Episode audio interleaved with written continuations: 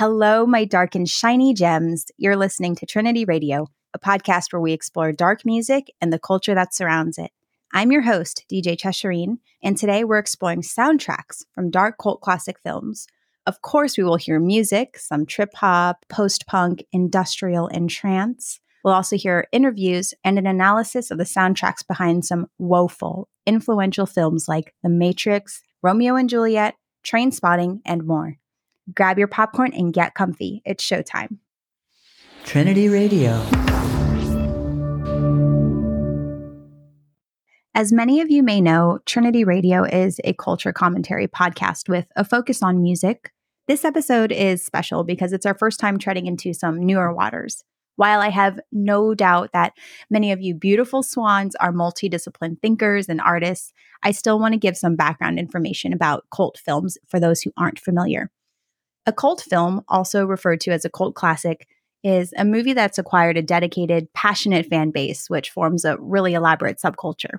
The term cult film was initially used to describe the culture that surrounded a phenomenon called midnight movie. So, what is a midnight movie? A midnight movie is basically the name for a marketing approach to help unsuccessful box office movies get more attention by showing those movies during off peak hours, aka midnight while the daytime or primetime slots were reserved for more popular and mainstream box office hits. The concept of a midnight movie started in the 1950s with TV. To maintain viewership, some local TV stations around the US started airing programs late at night. These late night time slots were after the safe harbor time. Kids would be put to bed, most people were ending their day, which meant that whatever showed during these late night time slots were kind of exempt from certain rules by the Federal Communications Commission. Late night made it the perfect time to show things that were either too niche or even indecent. The midnight selections were usually low budget, offbeat, horror oriented. God, try saying that three times fast. Horror oriented, horror oriented, horror oriented. I had to redo this so many times. the midnight selections were usually low budget, offbeat, horror oriented, niche, foreign, or just had explicit content. One of the earliest successful midnight movie efforts in goth culture started in 1953 with a small local TV station. One night at a masquerade ball in Los Angeles, a producer at KABC TV met a young actress named Mila Nurmi. Mila was dressed in a dramatic costume, this gaunt white makeup and a plunging skin tight black dress. With midnight movies in mind for his station, the producer asked the actress if she'd like to dress in this character and host a late night horror movie show. Mila accepted the offer and would present weekly in a costume as this blood sucking pin down girl called Vampira. It says that she is a gaunt, black haired glamour ghoul who comes out through ominous drifting mist. Well, now, this is obviously not true because I don't believe in that sort of stuff, you know. And it says that she has a pet spider named Rollo, and I can't be. And she hates, you know how people exaggerate. She um, she hates the sunlight, and uh, she's the ghostess with. Uh, more.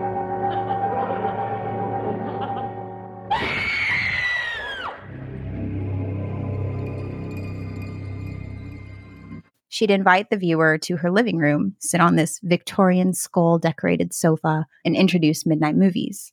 The show ran weekly. It was canceled after one year when the actress refused to sell her character to ABC.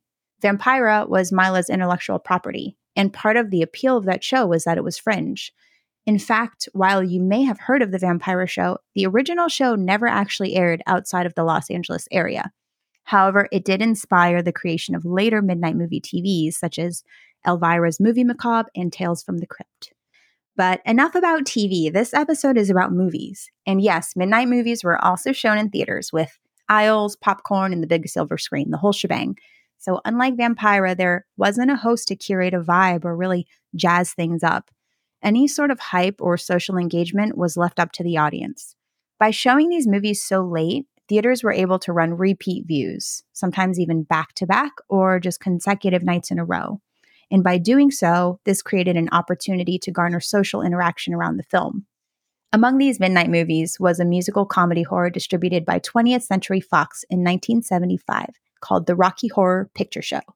The Rocky Horror Picture Show follows a couple whose car breaks down on a rainy night in an eerie castle. Seeking help, the couple goes up to the castle where they're greeted with this mad scientist who's also an alien.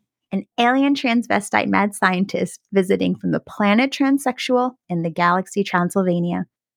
From a social and political standpoint, Rocky Horror was light years ahead of its time. Even in more metropolitan, progressive cities, the initial reception of this movie was really negative. The film's first release was in London and Los Angeles, but due to a very small turnout, the movie was pulled from eight other opening cities. As a backup plan, 20th Century Fox attempted to re release Rocky Horror in college campus theaters, but it just continued to fail. It was at that point that Fox executives resorted to midnight screenings.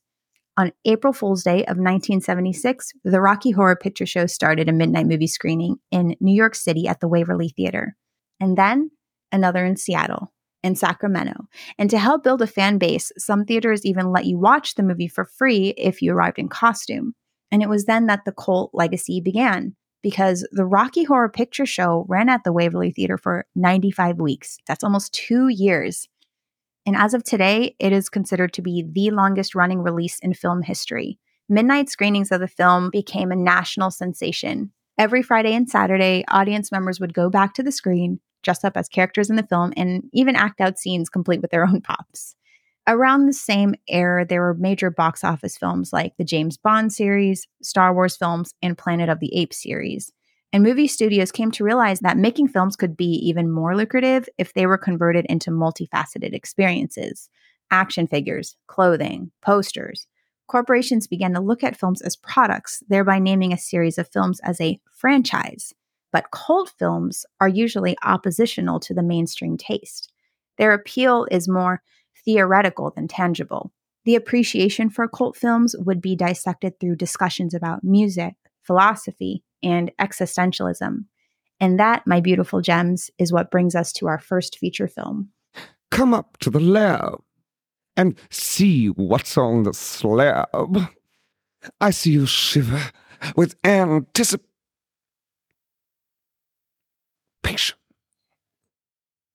Since the turn of the millennium, the most notable success among midnight movies is Richard Kelly's 2001 sci fi psychological thriller, Donnie Darko. Set in 1988, the film follows Donnie, a heavily medicated, emotionally troubled teenager who inadvertently escapes this freak fatal accident by sleepwalking.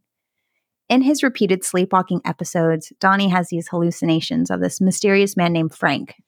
Frank appears as an anthropomorphic demonic bunny, meaning this bunny who kind of looks like a human. He stands on two legs, he has two eyes, he has arms, but he looks pretty freaky. Really hard to explain. But in a sleepwalking episode, Frank makes a prophecy to Donnie that goes something like this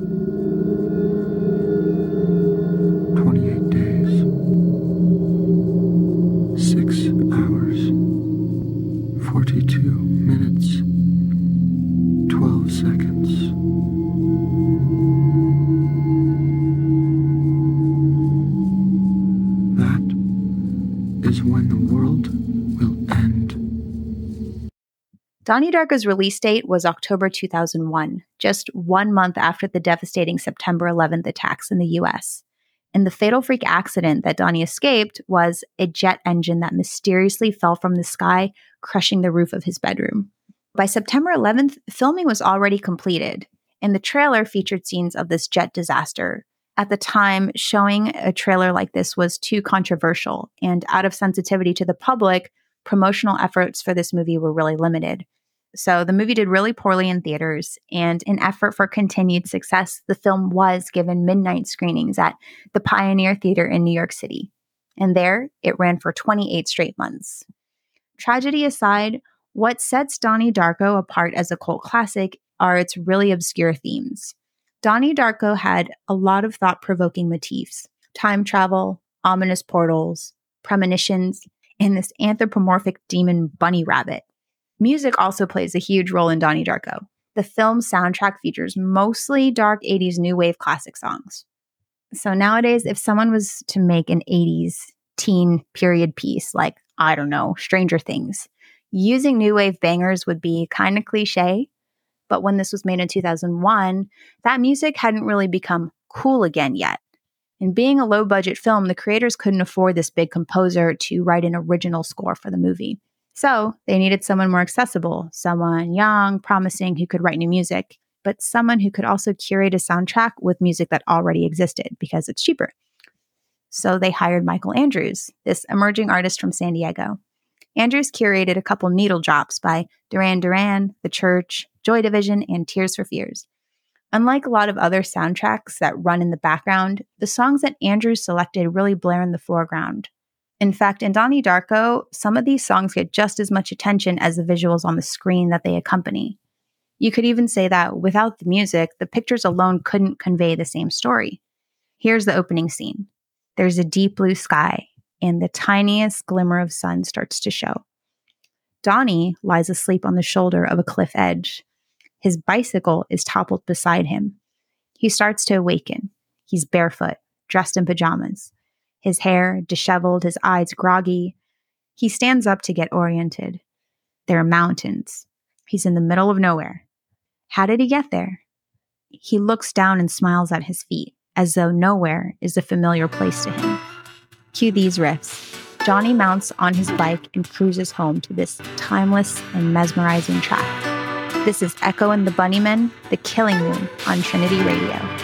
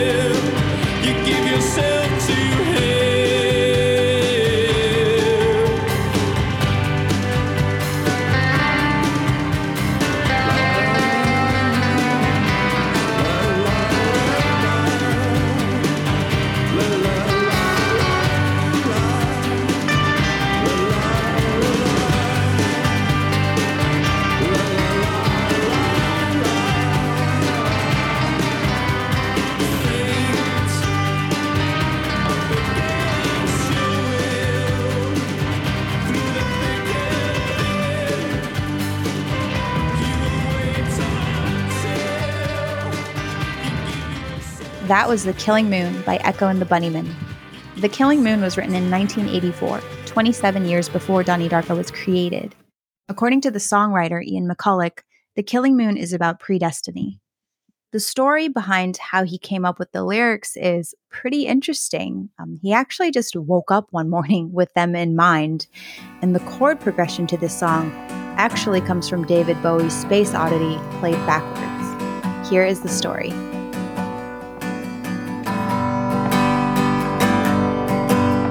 Came in, in stages. I think the verse I came came up with that first. Just I've never told anyone this, but I think it, what I did was wonder what the chords of Space Oddity backwards would sound like. So instead of control to I went.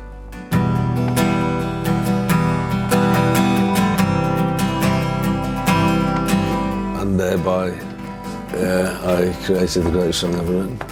One morning I woke up in bed uh, with the lyric fate up against your will through the thick and thin.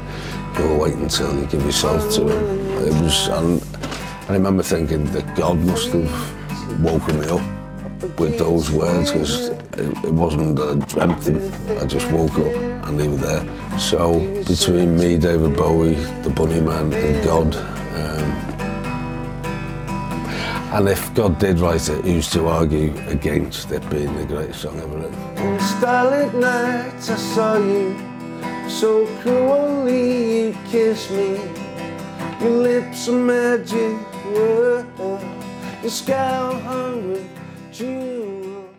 Using this song as the opening track really seems like a match made in the stars. The song pairs something as innocent as teen youth with this inevitable and dreadful ending, which is what the movie is about. And with parallel themes of predestiny, cruel romance, space, and a bunny man, you would almost think that this song and the movie were made for each other. Trinity Radio. The next cult film we'll discuss is A Woeful Romance of Two Star-Crossed Lovers. One of the earlier cults and playwrights was the cult of William Shakespeare. The cult of Shakespeare began in 18th century Europe, but eventually spread to a more global scale. One of Shakespeare's earliest stories was Romeo and Juliet. Romeo and Juliet takes place in Verona, Italy. It's a tragic romance between these two young lovers who come from feuding families. In 1996, director and producer Baz Luhrmann created a modern adaptation of the play as a major motion picture. One neat aspect of his movie is that the script actually retains the original Shakespearean dialogue, but visually it uses modern bells and whistles. So there are some differences. Instead of appearing as well kempt royalty, the feuding families are portrayed as warring mafia empires in the contemporary US. Verona, Italy is called Verona Beach, and it was actually filmed in this remote desert of Mexico City. Swords are replaced with guns. It's violent, it's romantic yet fiery. It's grungy, as is the soundtrack's opening song. This is the band Garbage with their song Number One Crush on Trinity Radio.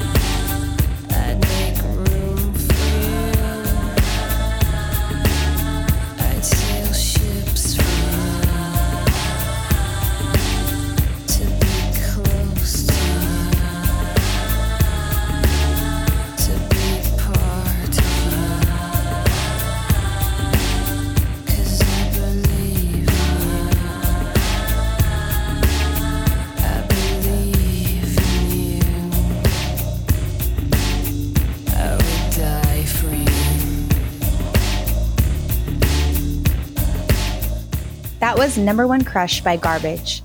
Although the lyrics fit the narrative, Number One Crush wasn't written for Romeo and Juliet. Garbage recorded the song one year before the movie was made, and it was released on the B side of their debut album. Sort of like a midnight movie, a B side in music is the side of a record or tape that typically receives less attention, while the A side is intended to be focused for radio airplay and promotion. Nevertheless, the band's manager Shannon O'Shea pitched Number One Crush to the film's distributor, 20th Century Fox. And they said yes. Number One Crush peaked at number one on Billboard's Hot Modern Rock Tracks, where it stayed for four weeks. Four weeks. This was a B side of their debut album. Wow, just like imagine making something for the first time and not even expecting it to really go anywhere. And then it's number one on the Billboard charts for four weeks. Number One Crush was also nominated for Best Song from a Movie at the 1997 MTV Music Awards. According to the writer and vocalist Shirley Manson, Number One Crush is about an obsessive lover. When she was asked about the song's meaning, Shirley explained, quote, Everyone has felt obsessive about something or someone in their life. The song is that feeling, usually after splitting up with someone when you're absolutely obsessed with what they're doing. If you ask the record label's managers, he feared the song would end up on a suicide note. But to Manson, while she felt otherwise. She stated, quote, all real love is a form of obsession. If you love someone more than anything else, that degree of exclusivity requires an abnormal amount of passion and care, unquote. And such is the tale of Romeo and Juliet, two young lovers who would rather kill to be together and rather die than be apart. Trinity Radio.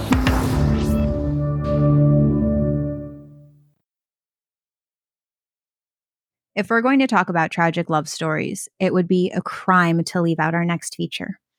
The Crow is a 1994 dark American superhero film directed by Alex Proyas. The movie is based on a comic book that was created by James O'Barr of the same name. The Crow stars Brandon Lee in his final film appearance as Eric Draven, a heavy metal guitarist who lives with his loving partner Shelley. On one romantic night in their towering Gothic loft apartment, Eric proposes to Shelley, who not only says yes, but tells Eric that she loves him. The two plan their wedding to be on Halloween. But on Devil's Night, the night before Halloween, a gang breaks into the apartment and viciously attacks the couple. Eric is shot and thrown out of the window to his death. Shelley passes away in the hospital the next day, and the gang runs free. One year after the murders, we see Eric's grave. A crow lands on the gravestone and taps on it, which resurrects Eric. The story is one of justice. The crow, who possesses supernatural powers, guides Eric to avenge his death and that of his fiancee. Along the journey, Eric visits he and Shelley's old apartment, where he begins to see these flashbacks of his murder. These flashbacks hit him suddenly, over and over and over, and he slowly collects memories of his life and its tragic end. The film follows Eric as he navigates the struggle of being both crippled by grief and mobilized by injustice. The soundtrack features a variety of alternative and metal artists, and the film has cameo appearances by My Life with the Thrill Kill Cult and Medicine. But unlike the other songs we've played today, this next song was written specifically for the movie. Burn by The Cure was the soundtrack's opener and the movie's main theme song. The story goes that the comic creator James O'Barr was a huge fan of Robert Smith from The Cure, and vice versa. Originally, O'Barr's plan was to use The Cure's 1982 song, The Hanging Garden, as the movie's theme. He loved The Hanging Garden so much that he reprinted its lyrics on an entire page in his comic. But rather than using old material, Smith decided to write an original song that actually suited the narrative of the film. This is Burn by The Cure on Trinity Radio.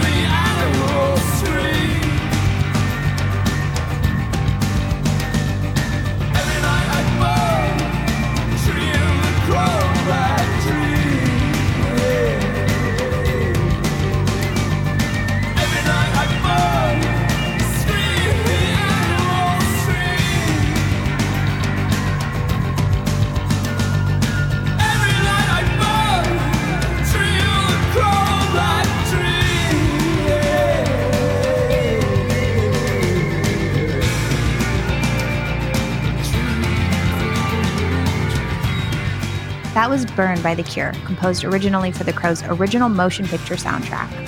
In addition to The Cure, another huge musical influence on the comic book was Joy Division. Just as James O'Barr printed The Cure lyrics into his comic, he also dedicated some of the comic's chapter titles to titles of Joy Division songs. But above all, the real inspiration for the comic was a very dark and difficult moment in O'Barr's life. When the artist was 18 years old, his fiancee was killed in a hit and run by a drunk driver. As far as he knew, the driver was never found. Creating the crow was a means of catharsis. The drawings were his outlet, and the character, Eric Draven, was a hero he imagined to bring him justice. The film preserves the integrity of the story. Brandon Lee, the actor who plays Eric Draven, talks about the sudden loss of his father, Bruce Lee, and how he leaned on that experience to develop into the character. But just as so many characters and people mentioned to this point, Brandon Lee's life and career were also cut short. During The Crow's production, Lee was fatally wounded on set by what was supposed to be a prop gun. Posthumously, he's received so much praise for his performance. What you're about to hear is one of Brandon Lee's final interviews talking about his character development for Eric Draven as the Crow.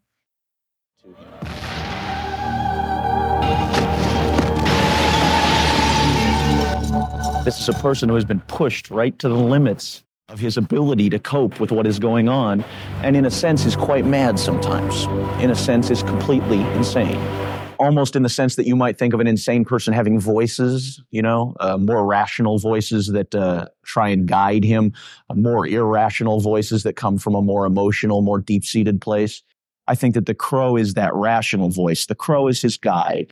The crow helps Eric do what he has to do in a very practical sense. It leads him to the places that he has to be. It helps him find the people that he has to find. And then there's the part of him that is filled with rage towards what was done to him. He's torn up. He's torn up really badly, emotionally, physically, and psychically. So the story goes the crows come back to seek justice. The intention of his mission was pure, but threading through it all was this insurmountable pain. The next song is a cover. Originally recorded by Joy Division in 1979, Dead Souls alludes to having nothing left to give and nothing left to live for. In 1993, it was covered by Trent Reznor, aka Nine Inch Nails. Dead Souls was released as a bonus track on the deluxe version of the second album, The Downward Spiral. The song was also released on The Crow's soundtrack, which went number one on the Billboard album chart. This is Nine Inch Nails' cover of Dead Souls on Trinity Radio.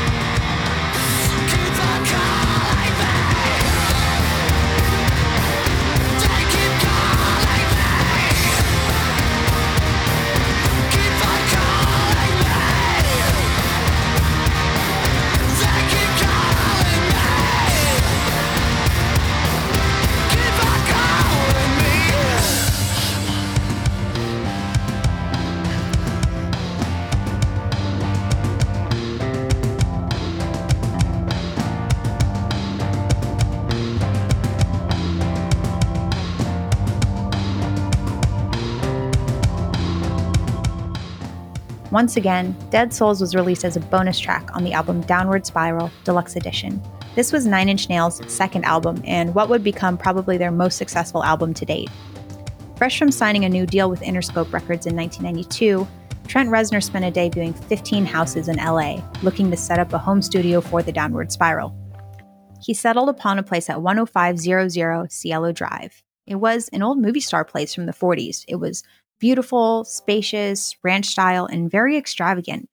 One odd thing about it was it had the letters PIG written on the door in red. So the other houses in the neighborhood were pretty yuppie. They were luxury houses with names like Chez Rouge. So to make fun, Trent decided to name his studio Le Pig. He signed the rental, took up residence, and recorded his album there.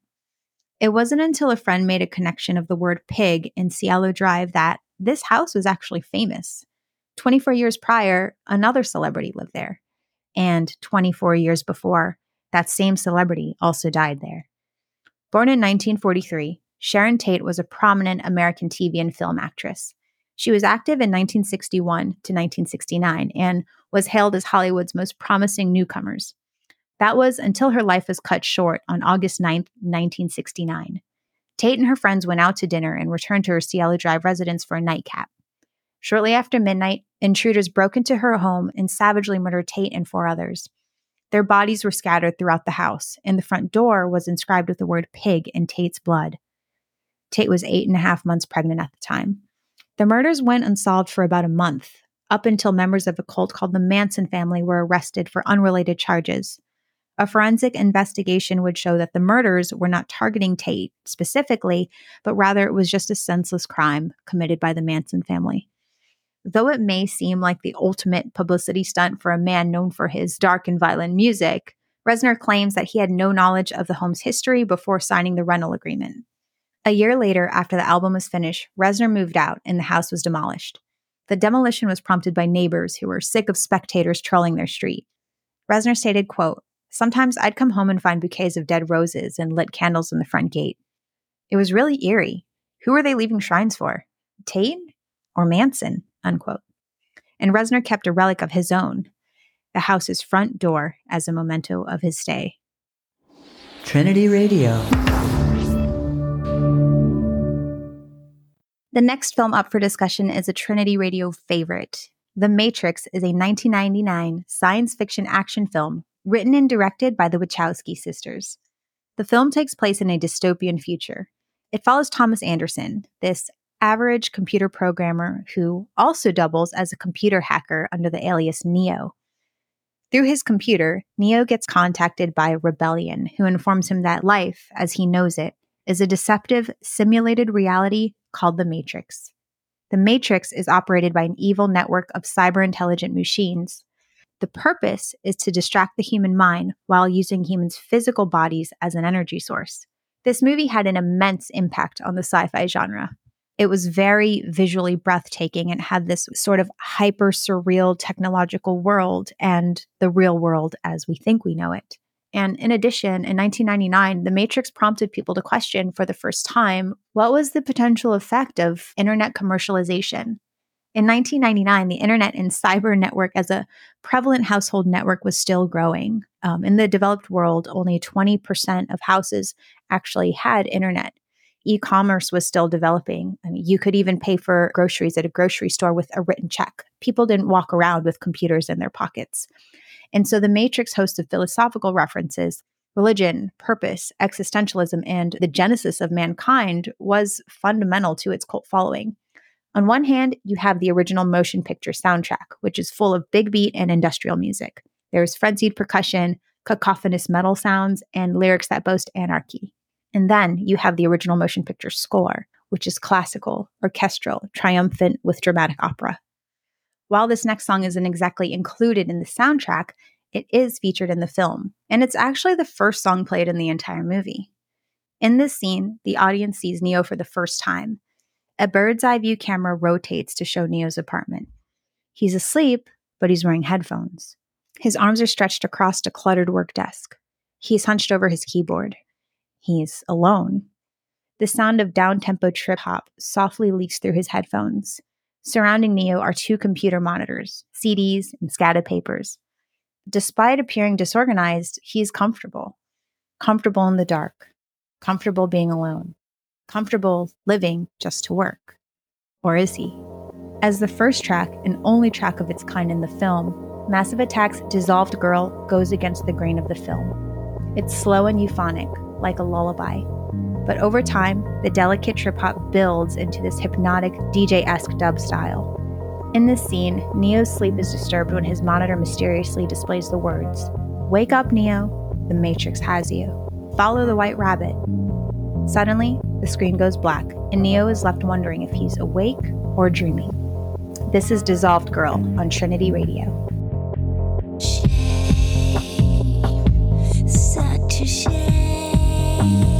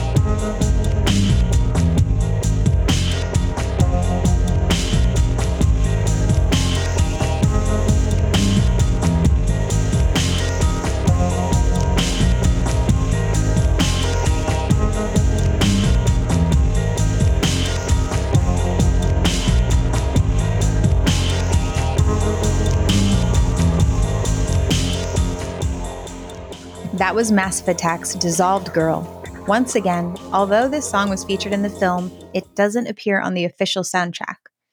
At this point in the movie, Neo is guided to the underworld to meet Morpheus, a figurehead in the rebellion. And for the first time, Neo learns the shocking truth about the Matrix. Here's a clip from the scene. The Matrix is everywhere. It is all around us, even now in this very room.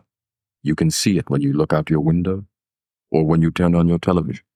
You can feel it when you go to work, when you go to church, when you pay your taxes.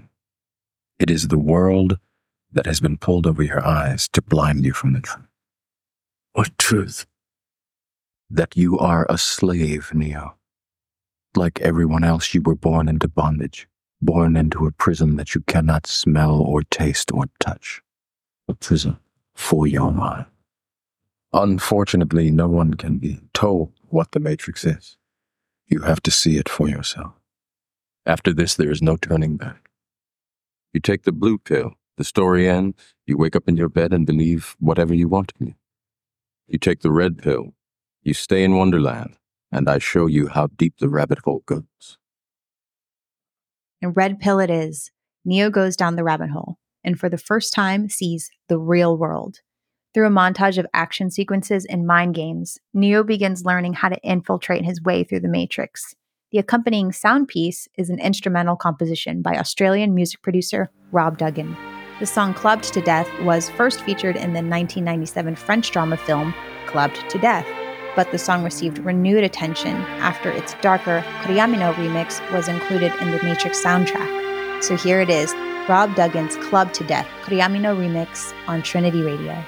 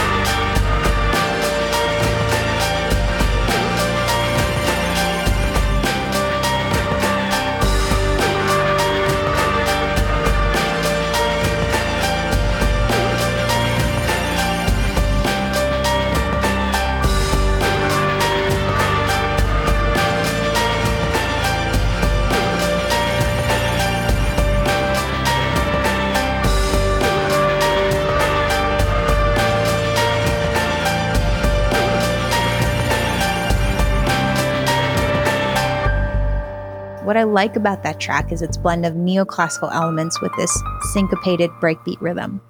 Personally, as an electronic music enthusiast, I have to say that that formula, breakbeats, big beats, are some of my favorite flavors. If you're new to the term breakbeat, it's essentially just a structure of rhythm. If in a measure of music you have four beats, a breakbeat usually has the kick on beat one, while the snare is on beat two and four. Here's an example.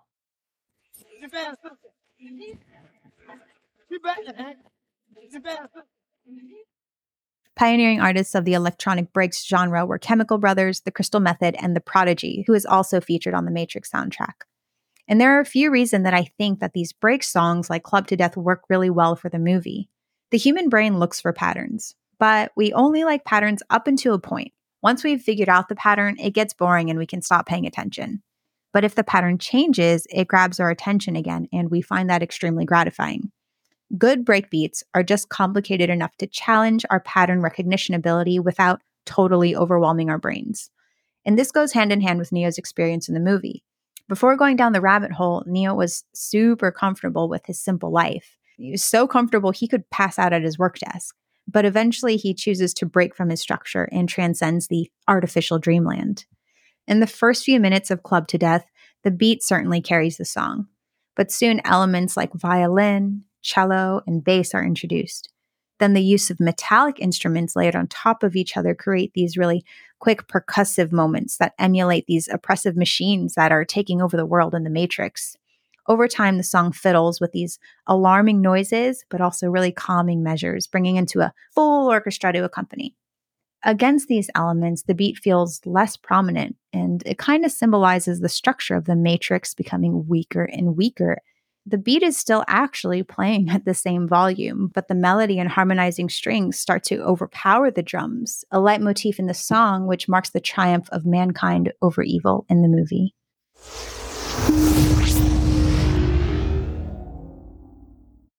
Our final cult classic is a 1996 British black comedy drama. Amidst the era of Britpop, Beanie Babies, and Princess Diana emerged Trainspotting, a movie that captures the cool vibe of Britannia. Filmed in Edinburgh, Scotland, Trainspotting is an exploration of the tragic yet hilariously entertaining lives of four heroin addicts. Central to the story is Mark Renton, a young man who is suspended between a life of ennui and untempered gratification from heroin. Renton and his friends are largely driven by a desire to escape from reality in any possible way. They reinforce chaos in each other's lives from which they have a really hard time extricating. They see their life as having two options. On one hand, heroin brings them pleasure, but it also ruins their lives. Renton shares his thoughts of existential dread through these poetic monologues like this one. Choose life, choose a job, choose a career, choose a family, choose a fucking big television, choose washing machines, cars, compact displays, and electrical tin openers. Choose fixed interest mortgage repayments. Choose a starter home. Choose your friends. Choose leisure wear and matching luggage. Choose a three piece suite on hire purchase and a range of fucking fabrics. Choose life.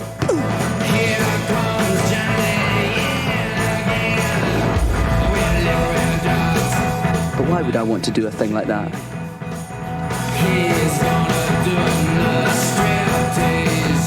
I chose not to choose life. I chose something else. And the reasons? There are no reasons. Who needs reasons when you've got heroin?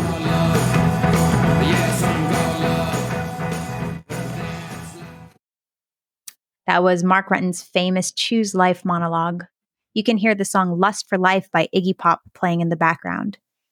The soundtrack for Trainspotting went on to become a pop culture phenomenon. Nearly all of the score is pre recorded music from existing artists.